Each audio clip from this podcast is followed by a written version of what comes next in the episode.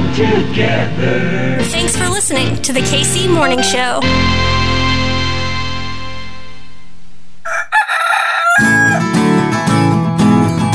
Everything's running smoothly. Yo, yo, yo! Yo! What is going on? My name's Hartzell, and this right here, it's your KC Morning Show, baby! What's the word, Kansas City? A happy Tuesday to the KC Morning Hose. If you're looking for yesterday's show, uh, you, you can quit looking for it. It didn't happen. We had our last Sporting KC game of the season at home on Sunday, and uh, you know, your boy got a little wild. That voice was shot, ladies and gentlemen. So on the show today, it's a Tuesday. You know what we do on a Tuesday? We reclaim that radical history of America. That's right, you, me, Professor Harvey J. Kaye of the University of Wisconsin Green Bay. We take back America. This week, we got an assist by the radical words of the late, great Michael Harrington, who Professor Kaye actually met and has a really great story about it. Rate, review, subscribe, do that thing you do. Kansas City, I love you so much. I have no idea when we're gonna find out about the pitch awards. It's God's problem now. But hey, I feel good about it, y'all. Three time or not, we got the best God podcast in the city. And in this city, it is a good day to be a Kansas City, and absolutely. That was good. My name's Hartzell. Back in your feeds tomorrow. We'll see ya in the morning. Bye. If there's one thing that I found is as true as the sunrise, it's that I like being on there with Hartzell. The KC Morning Show.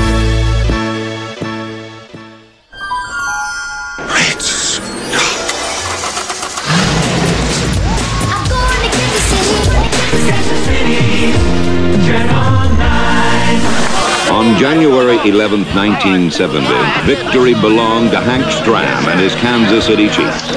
TV9 News special report, Close Up the Flood of 77. From the Kemper Arena in Kansas City, Missouri, it's Milwaukee Bucks against the Kansas City Kings. Now, Kansas Citians must decide what happens next. What is to follow the city's Holy Week riots? I am here at the American Royal World Series of Barbecue. Darryl Motley awaits, and the Kansas City Royals are world champions. Kansas City hit by love.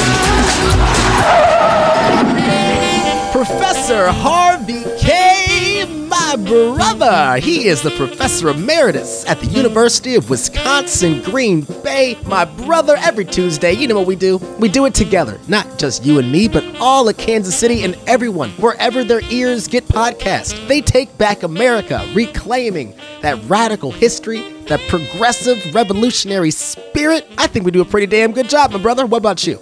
You know, I'd say we do a great job, except we have yet to fully take back America. So let's say we're doing a pretty good job. How's that? Okay. Are we going to talk a little bit of football? We got to talk a little bit. Pull back the curtain. We're pre recording this a little bit early. When this gets broadcast next Tuesday, I will have been at Lambeau on the Sunday when we play the Patriots, I believe it is. We're actually pretty optimistic about playing the Patriots that we should win. However, this is a strange football year. Teams are falling when they shouldn't be falling, as you know all too well. Mm-hmm. Teams are winning who shouldn't be winning. I watched one game on TV. Man, I wanted Detroit to beat the Vikings. Well, and looked like they were going to do it. And then, as one of my former students who is actually a Detroit Lions fan put it, no, if there's any chance to suck, the Lions will take it. Set the scene for us, Professor Kaye. What is a football game like at Lambeau? First of all, it's like a college town. The city is only 100,000 people. Lambeau is like this giant stadium. There's nothing else that's scaled really, other than maybe some paper plants. No, not even paper plants. That's huge. And so there isn't enough parking at the stadium. So the neighborhoods around the stadium, people have their front yards available for people to park. The closer to the stadium, the more you pay. The further you move away from it, the less you pay. God, it wouldn't surprise me this weekend if the closest houses to the stadium could charge maybe 30 bucks. Do you have any Lambeau traditions that you'd like to do whenever you go to a Packers game? Well, I have to tell people I generally do not drink beer at a football game. A couple of reasons. One, because I have to drive afterward. But the other thing is, you ever try to go to the bathroom at a stadium? but I do get a brat. maybe I'll drink a soda with it, something like that. And it's possible I would have a beer this coming weekend. My daughter and her husband are coming into town, so the four of us are going. My wife and I both have our birthdays over the next 10 days, 12 days. So it's our birthday present to go to the game. Do you eat brats? I love brats. I love all stadium food. What do you put on your brat? Brats for me, I do sauerkraut and mustard. You're right. Uh, lately, I nailed it. sauerkraut, maybe even mustard and ketchup. I mean, just Oh, Harvey Kaye, what's happening? it's just fun, man. It's just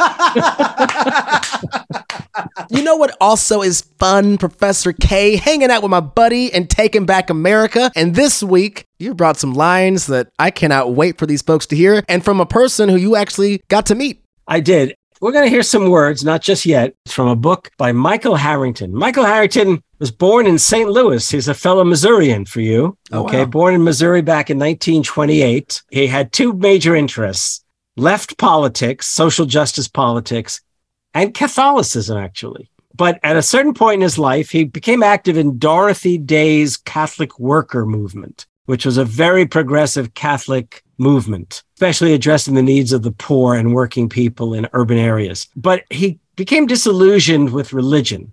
He always had an interest in Catholic culture, but he became disillusioned with religion and he joined the Socialists, Independent Socialist League. That was it. Later, however, he, more importantly, he became very active in organizing the DSOC, Democratic Socialist Organizing Committee. Harrington became convinced that the best path for socialists was literally to occupy the left wing of the Democratic Party and push the Democrats to the left. And Democratic Socialist Organizing Committee had that as its, if you like, its mission. And then, and this is now, I guess, in the course of the 70s, there were two groups that came together to create Democratic Socialists of America. It was the New American Movement and this DSOC, Democratic Socialist Organizing Committee. He was probably the leading figure in the creation of the Democratic Socialists of America. And I met him in the 80s at a DSA, I guess it was DSA convention, DSA conference. Harrington himself was a national figure because of his commitment to addressing the needs of the poor. He wrote an article for the New Yorker magazine on poverty in America, which he later turned into a book that became a bestseller titled The Other America. And it's still available in print. And if anyone's interested in reading it, they can probably find lots of used copies in new and used bookstores. It placed the question of poverty, along with some other things that came out around that time, on the public agenda in a whole new way. I mean, there was no doubt that America was growing ever richer in the course of the 50s. And in fact, poverty to some extent was in decline, but it was still a powerful force. And for too many millions of people, it was a struggle to survive economically. And I'm talking about Appalachia, West Virginia in particular, Kentucky as well, and urban areas of the major cities. I mean, the conditions for the poor were just atrocious and they remain atrocious. But it was Harrington who, in many ways, placed this question of poverty in America, the other America, on the agenda. And he's viewed, his work is viewed as, in many ways, the instigation or the stimulus for Lyndon Johnson's Great Society, War on Poverty. There was the civil rights bills that became acts. That was Johnson's response to the civil rights movement of Martin Luther King and SNCC and these other groups.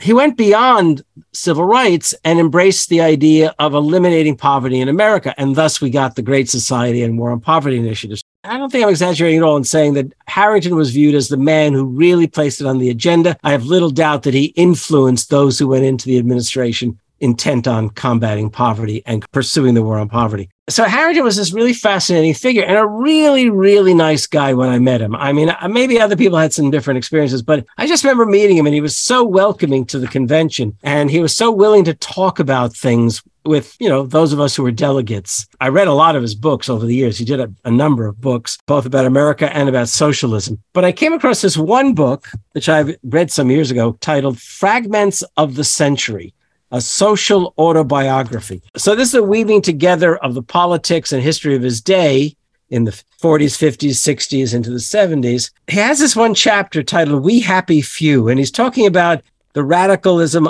that did exist in the 50s and what he was involved in in the 50s. And there's this one paragraph that I really think is worth pursuing, but also I want to make clear that there's a paragraph, a quote on the back of the book that you particularly liked that I think we should also consider. And we haven't really decided how we'll divide it up. The key thing, and the reason I really introduced you to this man and his words, especially you see it on Twitter, in which people on the left feel this need to prove how seriously on the left they are by trashing the American story. Look, we got into this, you and I, as a project, Taking Back America, because of Josh Hawley, your US Senator's efforts to try to hijack the American story, just as Ronald Reagan successfully hijacked the American story and led people on the left, in many ways, to knee jerk trashing America. They hear the likes of Reagan or Josh Hawley talking up America, and they think that therefore they have to somehow talk down about America. And what they failed to realize is you're not going to persuade any of your fellow citizens to believe that it's worth being progressive and possibly social democratic and even socialist by trashing the thing that matters the most to them, the nation they live in. And in fact, it only ends up probably alienating people. Besides, as you and I know, it's just wrong-headed historically and politically. It ignores the struggles and the progress. It ignores the fact that there has been progress. Maybe it's often two steps forward, one step back, but there has been progress. We do have an independent democratic republic. We do have a nation that in war and the struggles of others brought an end to slavery. We do live in a nation which brought women into full citizenship in the United States. Although we know all these things are under siege again. But the point is, these struggles themselves, we need to honor and appreciate and realize that that is what the American promise is about, that the struggles are in pursuit to realize, one could say, the promise of life, liberty, and the pursuit of happiness. So Harrington was fully aware of the tendency on the part of the left, whether it's folks who are progressive, folks who call themselves radicals, folks who call themselves socialists, whatever it might be, to literally lambaste the nation. What's the word? To denigrate the American story and the American experience. And in the midst of this book, he said something which I think we should take to heart. He says, It was as a socialist and because I was a socialist that I fell in love with America. In saying that, I'm not indulging in romantic nostalgia about youthful days on the road, but rather underlining a crucial political truth. If the left wants to change this country because it hates it, then the people will never listen to the left and the people will be right. To be a socialist, to be a Marxist, is to make an act of faith, of love even, toward this land. It is to sense the seed beneath the snow, to see beneath the veneer of corruption and meanness and the commercialization of human relationships, men and women capable of controlling their own destinies. To be a radical, Michael Harrington says, is in the best and only decent sense of the word patriotic. Remember, it's the promise we're pursuing, and our patriotism is engendered and propelled by that pursuit. So I, I love those words. Absolutely love those words. It takes to heart what we always say to be a progressive is to be a patriot, but also the back end of that. To be a patriot is to be progressive. Right. If you're not progressive, you're not a patriot, no matter what. Well, let's just say the Hawley types might think. Should I hop in with mine? More words from Michael Harrington. I should be dejected, but I am not. There is a revolution that proceeds apace at this very moment, even if the President of the United States and the disillusioned intellectual refugees from the left do not recognize it. It is not that linear progression of confrontations and battles at the barricades dreamed by romantics in the 60s, which the newly sobered thinkers of the 70s now believe was a chimera. It is not a vogue like long haired or rock music. It is transforming our psyches and spirits and even the way our eyes see, as well as our politics and economics. Now, people unfortunately can't see the picture of Harrington, but I, I always imagine him smiling. He's got this thick head of hair, powerful jaw, and a smile. And that was the way I saw him when I met him, and that's the way I see him in all his pictures. One of my favorite lines from a certain professor from the University of Wisconsin Green Bay, I think it's you, actually. Oh, it is you, Professor Harvey Kaye. You always tell folks when we need to look for the promise of the freedom of it all. Really, I've always thought that, but I really learned it from Frederick Douglass, who was taught by a sort of abolitionist politician that it's not the person who wrote it that should lead you to judge the value of the Declaration, or for that matter, the better aspects of the Constitution, but the promise that's embedded there. The promise transcends the pen that authored it. The promise is an articulation of Americans' finest aspirations put into words. And it's those aspirations that have inspired generation upon generation of, again, progressives and radicals and socialists and, and others. And again, we're in very hard times right now. The future of the nation is at stake. Future of American democratic life is at stake. And it's unfortunate that the Democratic Party leadership does not necessarily know how to effectively respond to the challenge. But it is the case that there are vast numbers of us around the country who recognize that the American promise is the means by which we can inspire those who would otherwise turn away from democratic politics to return to democratic politics because it's only through democratic politics that we can realize life, liberty, and the pursuit of happiness. And it's not that democratic politics in itself is the answer. It's that it's the means by which we realize, as Lincoln himself once said, the better angels of our nature. Here's what people should remember. In Florida, who would have expected Republicans to win even as voters approved a $15 minimum wage for the state?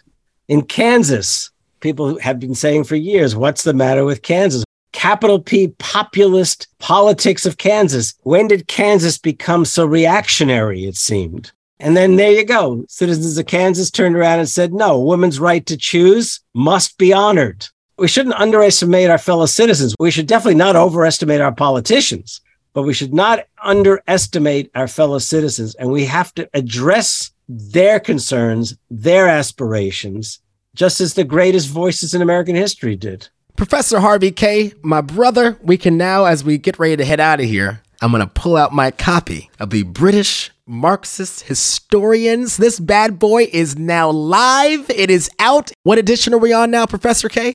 That's the third edition. The first edition came out in late 84, winter 84, 85. The second edition came out with the foreword by Eric Hobsbawm, the great, one of the greatest historians of the 20th century, and also a major public figure. Eric Hobsbawm wrote the foreword to it. He also happens to have been one of the British Marxist historians. He lived till the age of 95, and we were in contact right up until his, his passing. And then a few years ago, the book was, it looked like it was on the verge of going out of print and a publisher asked, Would you be interested in seeing it stay in print? We'd like to see a new edition. So I wrote a first preface in 84, a second preface along with Hobsbawm's forward in 95, 96. And I've written an additional preface to this one where I recall some, call them adventures with the British Marxist historians that I personally had. How's that? That's fantastic. And I cannot wait to dig in and, you know, wink, wink, nudge, nudge, little teaser for these folks. Yeah, we're going to be digging in. Don't you worry. We're going to get into it. Yeah, we definitely will get to it. And then it'll be like an oral exam for Hartzell.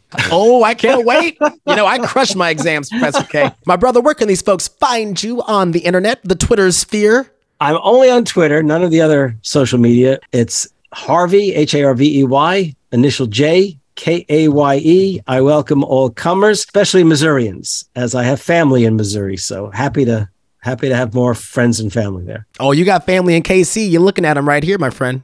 You're my brother. You are, undeniably. You can get me at Hartzell965. You can get this show, The KC Morning Show, at KC Morning Show on Twitter and Facebook, and at The KC Morning Show on Instagram. My brother, I love you. Congratulations. I cannot wait to spend this time away since we're recording a little bit early. I'm going to have this thing done. Yeah, I told you this. It's not even studying for me anymore. This is this is me refueling. This is us energizing. This is us arming ourselves to some extent, you know. We're taking back America. You bet. Absolutely. I can't say it better than that, right? We're taking back America. Mr. Hitler, Mr. Hitler, tell me what are you going to do? Declared war on Uncle Sammy.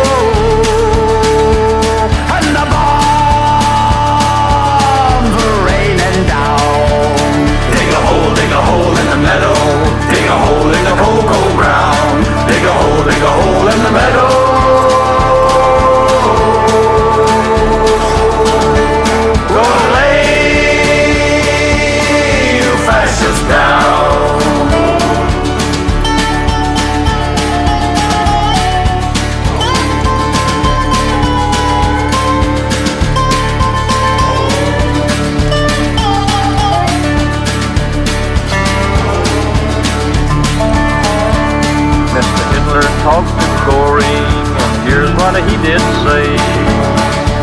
I can't figure out these goddamn snows.